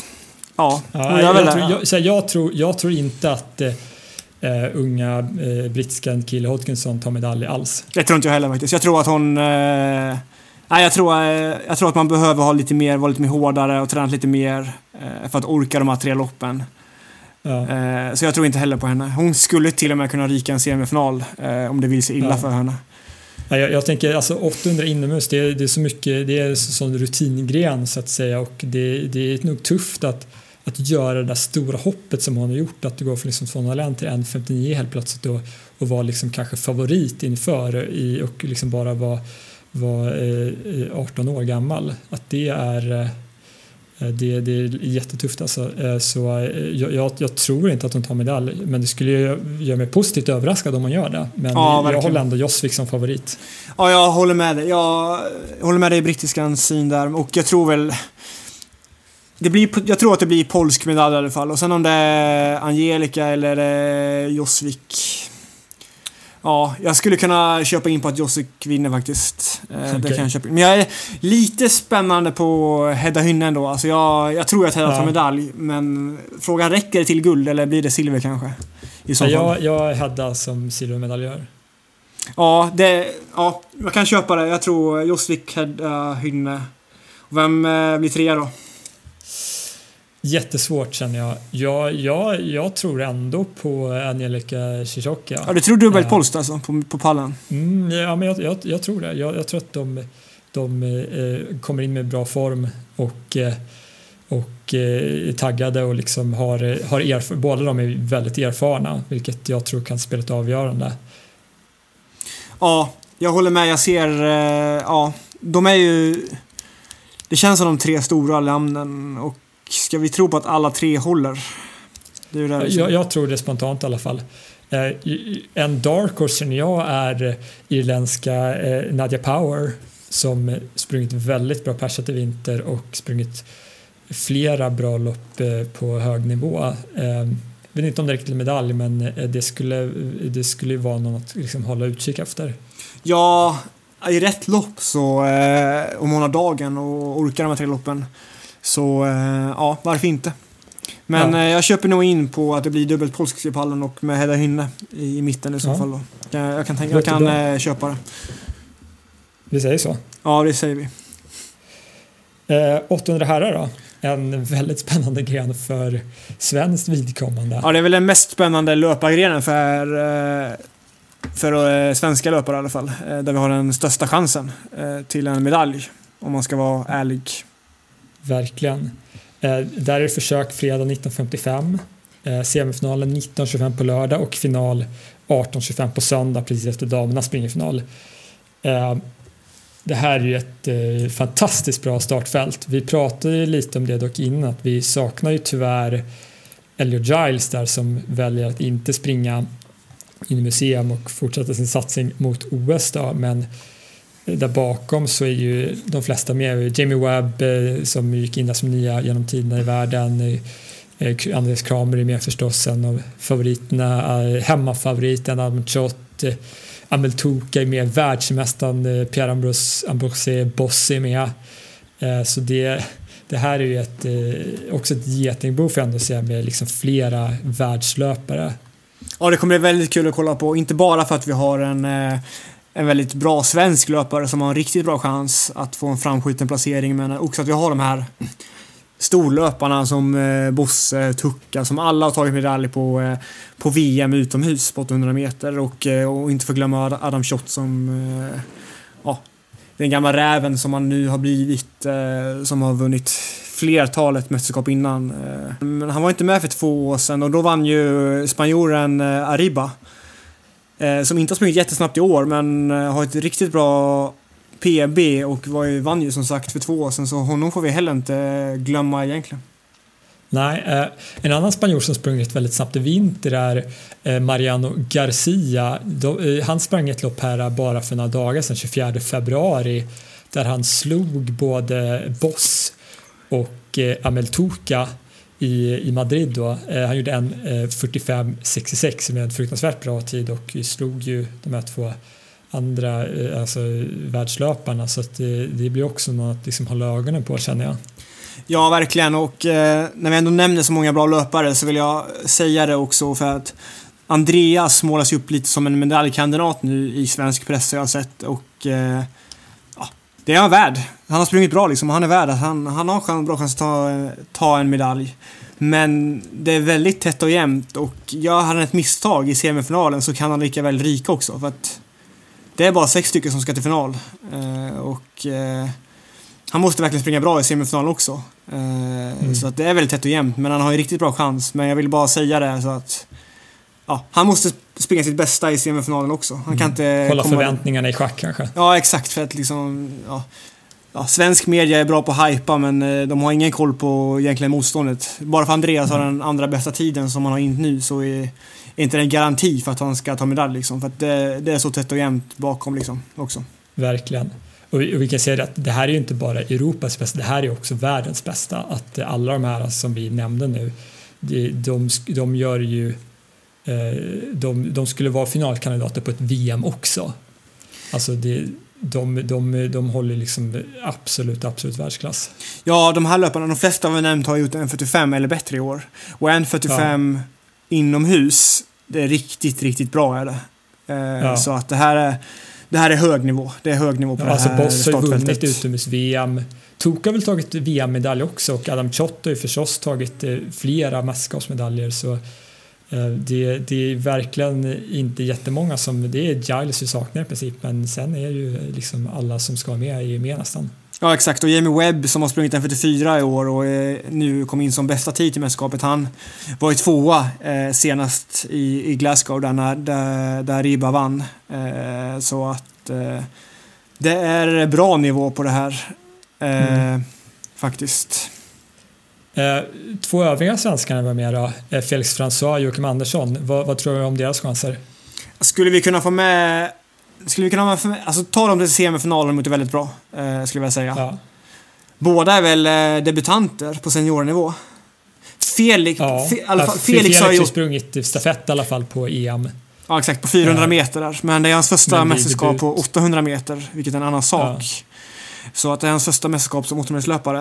Eh, mm. Så att... Eh, men det ska bli spännande. Jag hoppas de gör riktigt bra lopp. Eh, liksom och... Det är frågan, alltså... Kör man två eller tre semifinaler?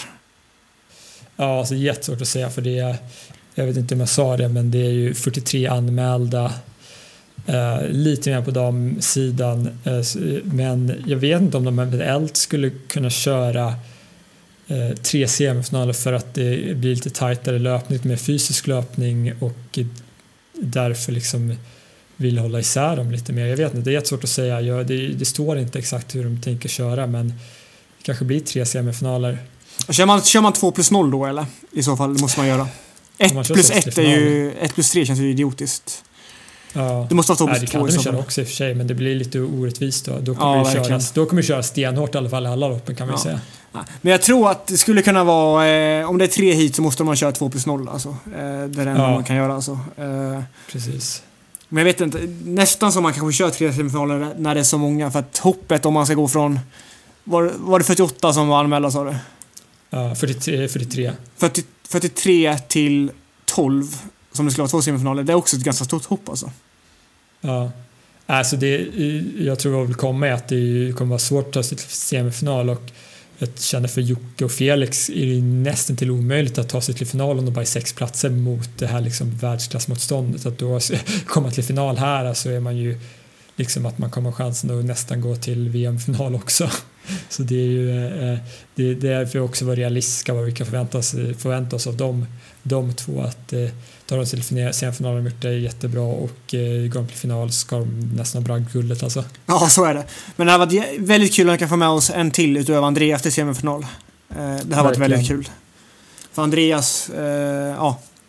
Han tror vi mycket på, Andreas. Ska vi börja diskutera en eventuellt pall här eller? Ja, det, det tycker jag. Um, jag, alltså jag, jag, är, jag, är, jag tror stenhårt på Andreas Kramer här. Du tror att han vinner? Jag, jag, känner att, att det här, om han kan få spets så vinner han. Men det, det är så jäkla tufft alltså. Det, det, jag tror det blir helt beroende på, loppet. Alltså, för grejen med Andreas är att jag tror att han även kan vinna ett långsamt lopp också. Han spurtade ju ner Adam Schott i ett lopp här i vintras. Så eh, jag, jag känner att Andreas kan vinna på olika sätt. Eh, vilket jag tror kan bli viktigt. Sen tror jag inte att han är, jag tror inte att han är favorit att vinna, absolut inte. Men eh, om jag får vara liksom, drömma lite så tror jag, tror jag att Andreas vinner. Alltså jag tror Andreas har chansen att vinna, absolut, det har han.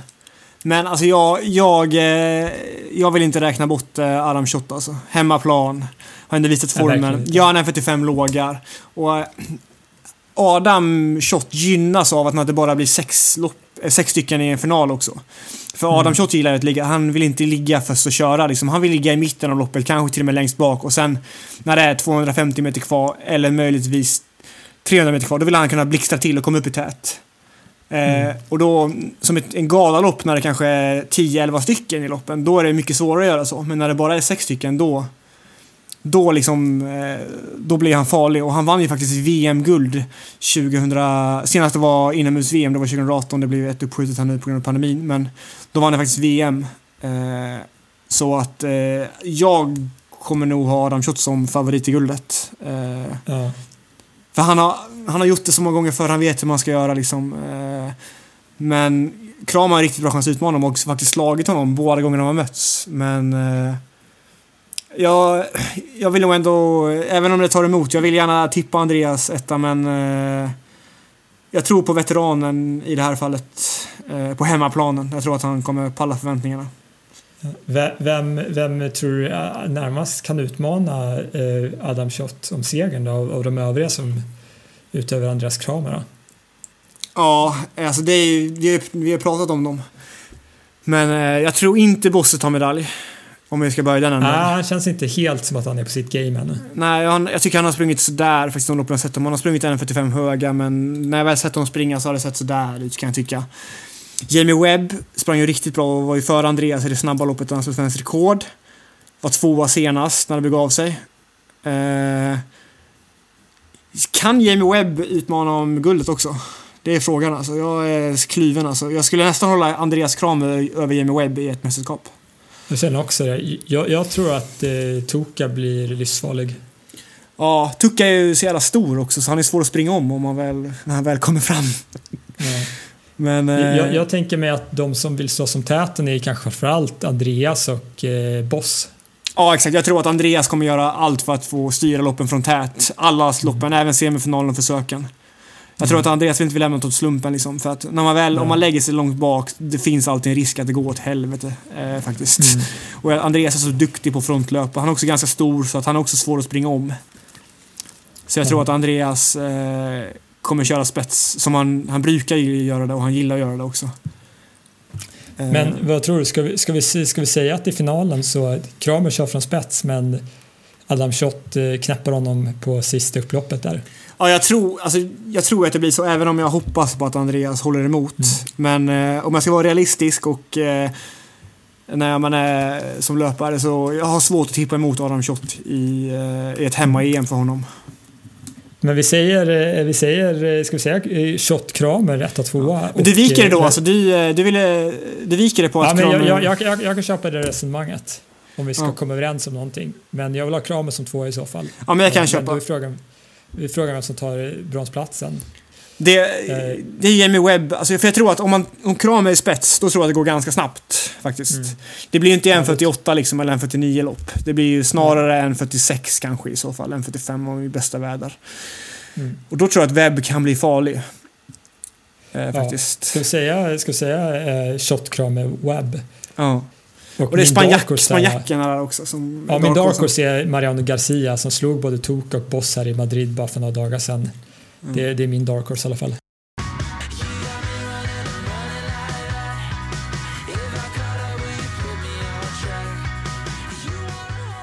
Eh, Och sista grenen då som eh, eh, vi är intresserade av här i alla fall, som är en, också en hyperintressant gren. Allting är hyperintressant förstås, men 3000 meter herrar. Eh, de kör sitt försökslopp där på eh, lördagen som vi diskuterar där klockan 11.25 och de springer sin final 17.52 på söndag. Eh, de har hur många är det som är anmälda där? Det är 40 stycken här är anmälda från 16 olika länder. Eh, också tre svenskar i det här, så eh, verkligen ett eh, spännande lopp här. Eh, där är väl återigen eh, en stor favorit i Jakob Ingebrigtsen. Ja, vi har ju två eh, bröder Ingebrigtsen anmälda, Jakob och Filip och eh, vi tror väl i alla fall att båda ska springa och jag är rätt säker på att Jakob kommer springa i alla fall. Han känns som att han är en maskin och gör, kör allt och är bra på allt ungefär. Ja, verkligen. Jag, jag skulle säga att Jakob springer nog garanterat båda skulle jag säga och Filip får, får vi väl se. Ja. Eh, Jakob vill väl, han tog ju inte dubben förra gången så jag tror han är väldigt sugen på den, den dubben där i år. Ja, om Marcin kunde utmana honom på 1500 meter så ser jag faktiskt ingen som kan utmana honom här. Eh, när det blir Nej. 3000 meter så är eh, där är Jakob bra alltså. Eh, riktigt bra. Ja, jag tror att han kan, han kan demolera de övriga sista tusen meterna där och det är så att ingen annan kommer ha en chans.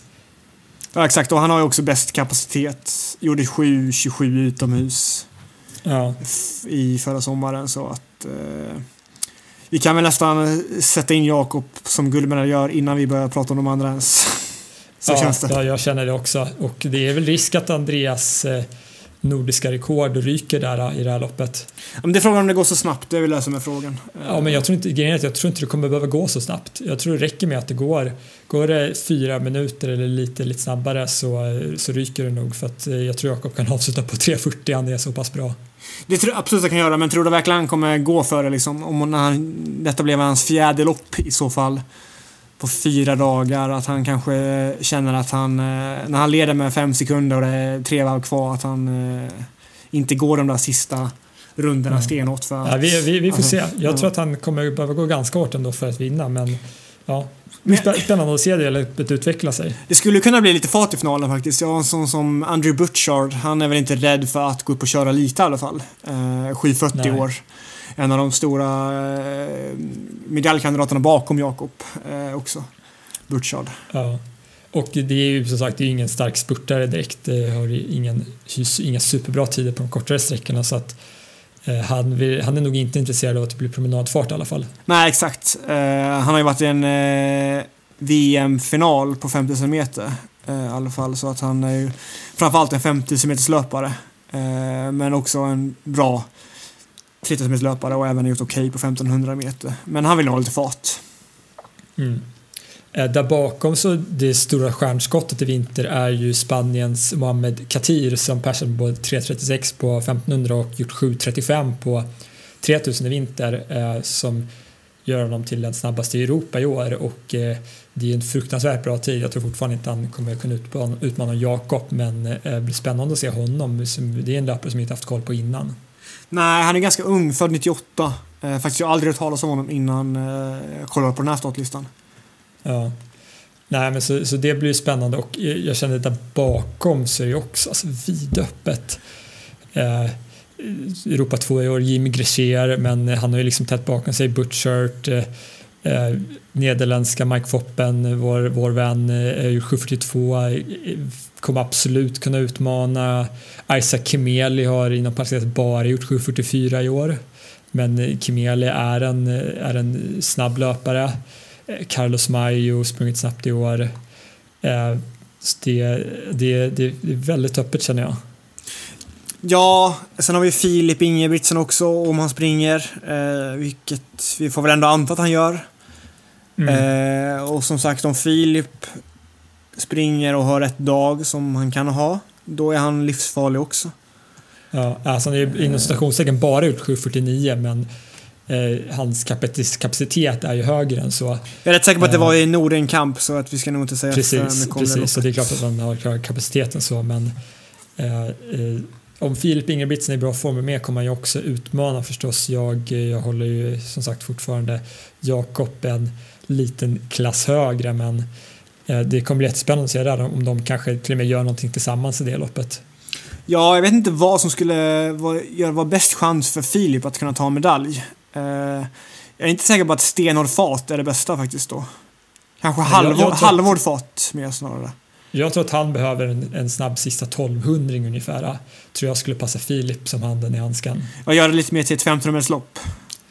Ja, att det är alltså okej okay fart men inte promenadfart och sen så att han och Jakob tillsammans kanske tar kommandot därifrån och eh, bara stegrar farten andra halvan. Tror ja. jag är något som skulle passa Filip så att han får ett ganska ostört lopp och liksom kan utnyttja sin ändå enorma uthållighet kombinerat med eh, snabbheten han har. Ja, Jakob och Filip kan ju springa första kilometern på typ 2.44 och ändå tröska laktat så att eh, det skulle de kunna göra tillsammans. Ja. Det var kul om Gert kom in och tog ett lite laktatprov efter 1200 meter och kolla in så att de ligger rätt. Precis. Vi vill ha hjärtcam när det är sändning alltså. Det är så himla kul att kolla på Gert för Gert blir ganska nervös. Så att det är väldigt kul ja. att kolla på. Ja, eh, precis. Men ska vi... Ja, Prata om, vi kanske ska prata om svenskarna här då? Ja, vi har ju tre, tre grabbar. Precis. Eh, tyvärr får, ju, får vi ett återbud från eh, Andreas Almgren. Jättetråkigt för jag tror att han hade haft jättegoda chanser att utmana eh, om en liksom, topp 6-plats i alla fall och eh, i ett litet drömscenario kanske medaljerna till och med. Eh, så tråkigt att eh, sakna Andreas där. Eh, och där har det ju blivit lite fler frånfall. Sulan Hassan eh, som i Sverige 2 tyvärr också är skadad. Och Simon Sundström, eh han sprang ju inte SM så han, eh, han så att säga frånsades ju en plats i och med det. Så de som de svenskarna som vi får se är ju Vida Johansson som vann SM. Eh, sen är det eh, Jonathan Fridolfsson som gör mästerskapsdebut och John Foytzik, din klubbkompis som är eh, kanske sensationen i den här truppen. Ja, pappa John. Pappa John. Nej, jag var ju ute hos John eh, förra veckan och fikade. Eh, och då fick jag höra att han var andra reserv då. Det var innan Andreas hade tackat nej och innan Sullan hade tackat nej också. Men jag mm. fick ju höra att, från Andreas att uh, ja, han var ganska osäker och då sa jag till John fan det finns ändå en ganska bra chans att du, du får åka till EM här och, och så vidare. Men då blev han mest, då blev han mest orolig över vem som skulle vara barnvakt och ta hand om Colin liksom. Men det verkar lösa sig. Han är i alla fall anmäld. Ja, precis. Eh, och det är, kan jag säga det, det är liksom någonting man inte heller kommer få läsa i någon mainstream media direkt, men det är en ganska fascinerande historia med John Foytzik som, eh, vi är ju lite samma ålder, han är 91, alltså ett år äldre än mig. Och han har ju liksom aldrig varit någon som varit mest framstående i den åldersgruppen. Eh, inte ens kanske liksom varit, tagit medaljer överhuvudtaget, liksom bara hängt med lite i bakvattnet. Och eh, ja, men ändå liksom bara fortsatt träna, fortsatt nöta år efter år. Blivit lite, lite bättre varje år, haft väldigt mycket problem med skador från och till.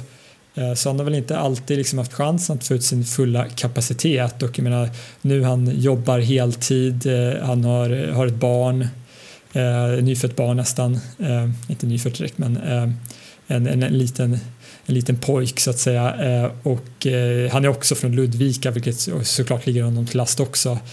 Eh, Eh, men en väldigt fascinerande historia liksom om, kanske säga liksom en arbetarklasshjälte i löpsammanhang. Ja men det är verkligen kul och vi har också Jonathan Fridolfsson. Han är ju inte heller purung, han är född 92. Liksom, och han har ju inte heller haft någon enastående karriär fram till sista året egentligen.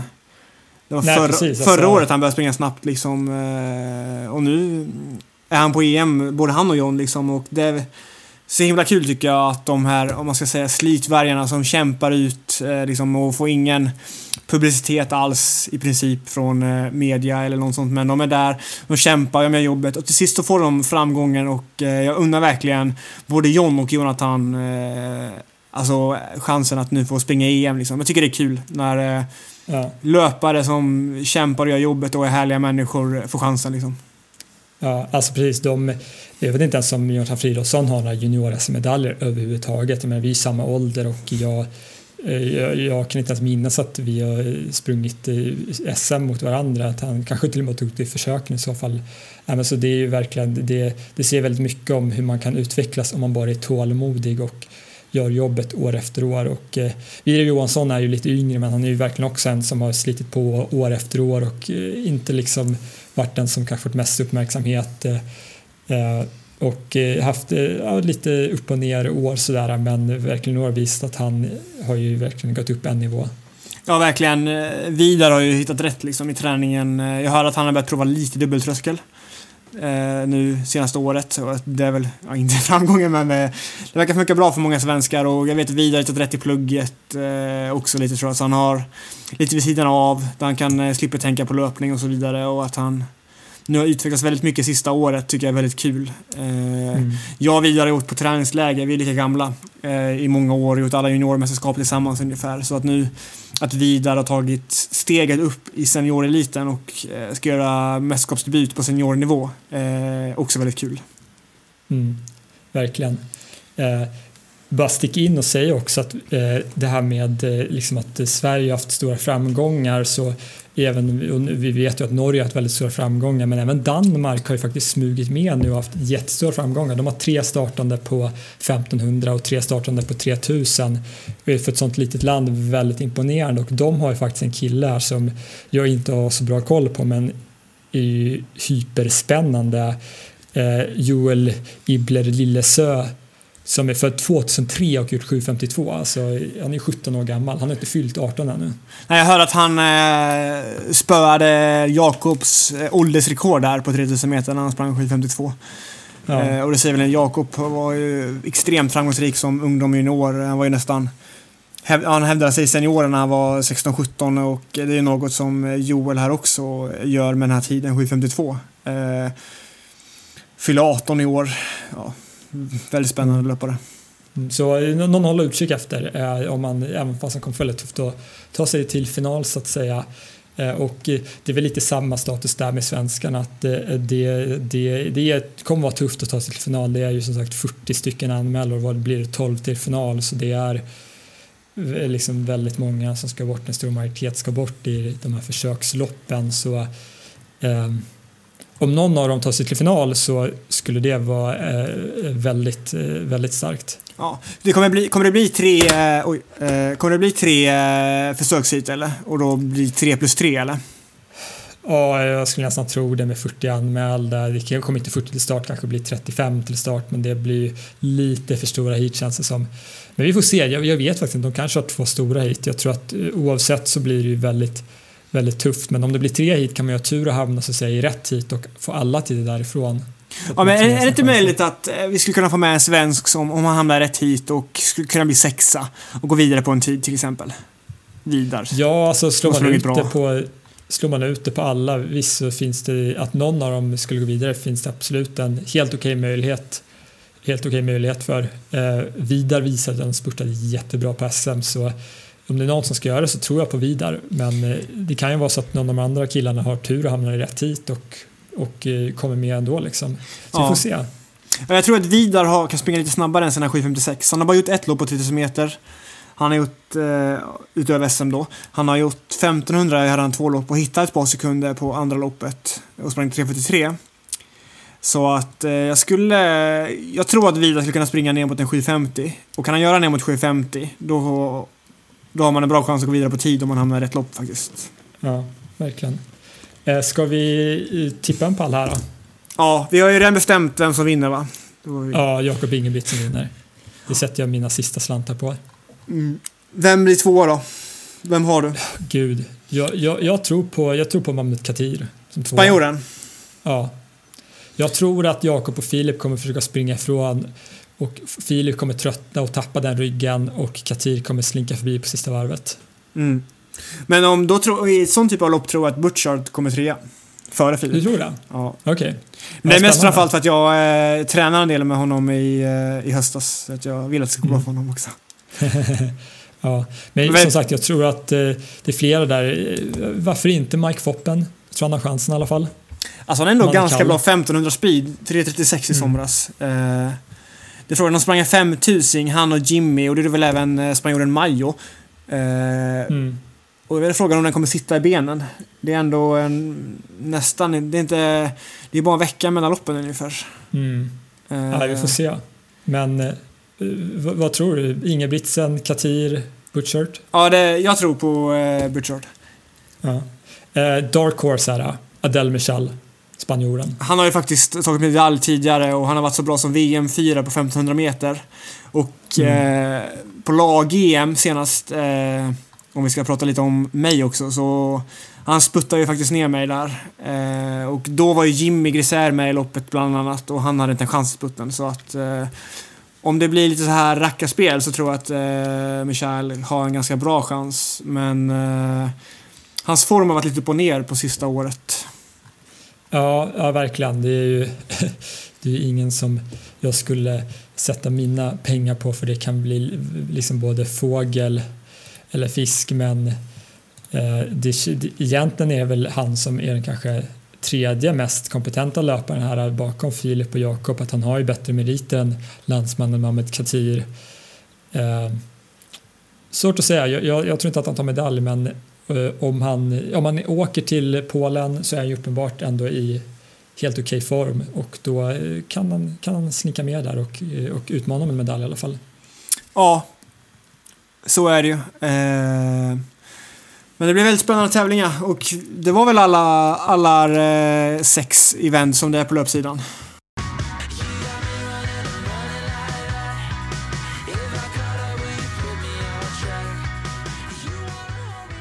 Det där var allt vi hade om så att säga, alla de intressanta grenarna, alla löpgrenarna på EM. Eh, blev ganska långrandigt här eh, upptäckte vi till slut. Men eh, vi hoppas att eh, ni kommer att ha användning för det här när ni ska följa EM och att det gör er upplevelse av det mycket bättre.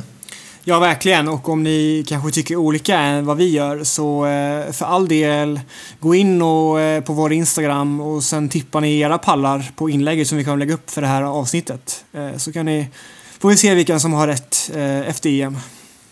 Ja, om ni, om ni tror att Andreas Kramer vinner eller om eh, brittiska Hotkinson pallar för trycket så eh, gå in och säg det för Bövlen så eh, får vi lite, lite eh, mer säga, material att fundera över. Ja, verkligen. Var inte blyga nu, våra vänner. Ja, det börjar bli sent och vi har pratat i en ohyggligt lång tid så det är väl dags att runda av här. Alltså, hörs vi sen efter EM. Jag undrar om de står ut med våra röster så här länge. Vi får väl se. Får hoppas det. Ja. Men eh, ha det så gött våra vänner så hörs vi efter EM. Ha det bra, hej. Hej då.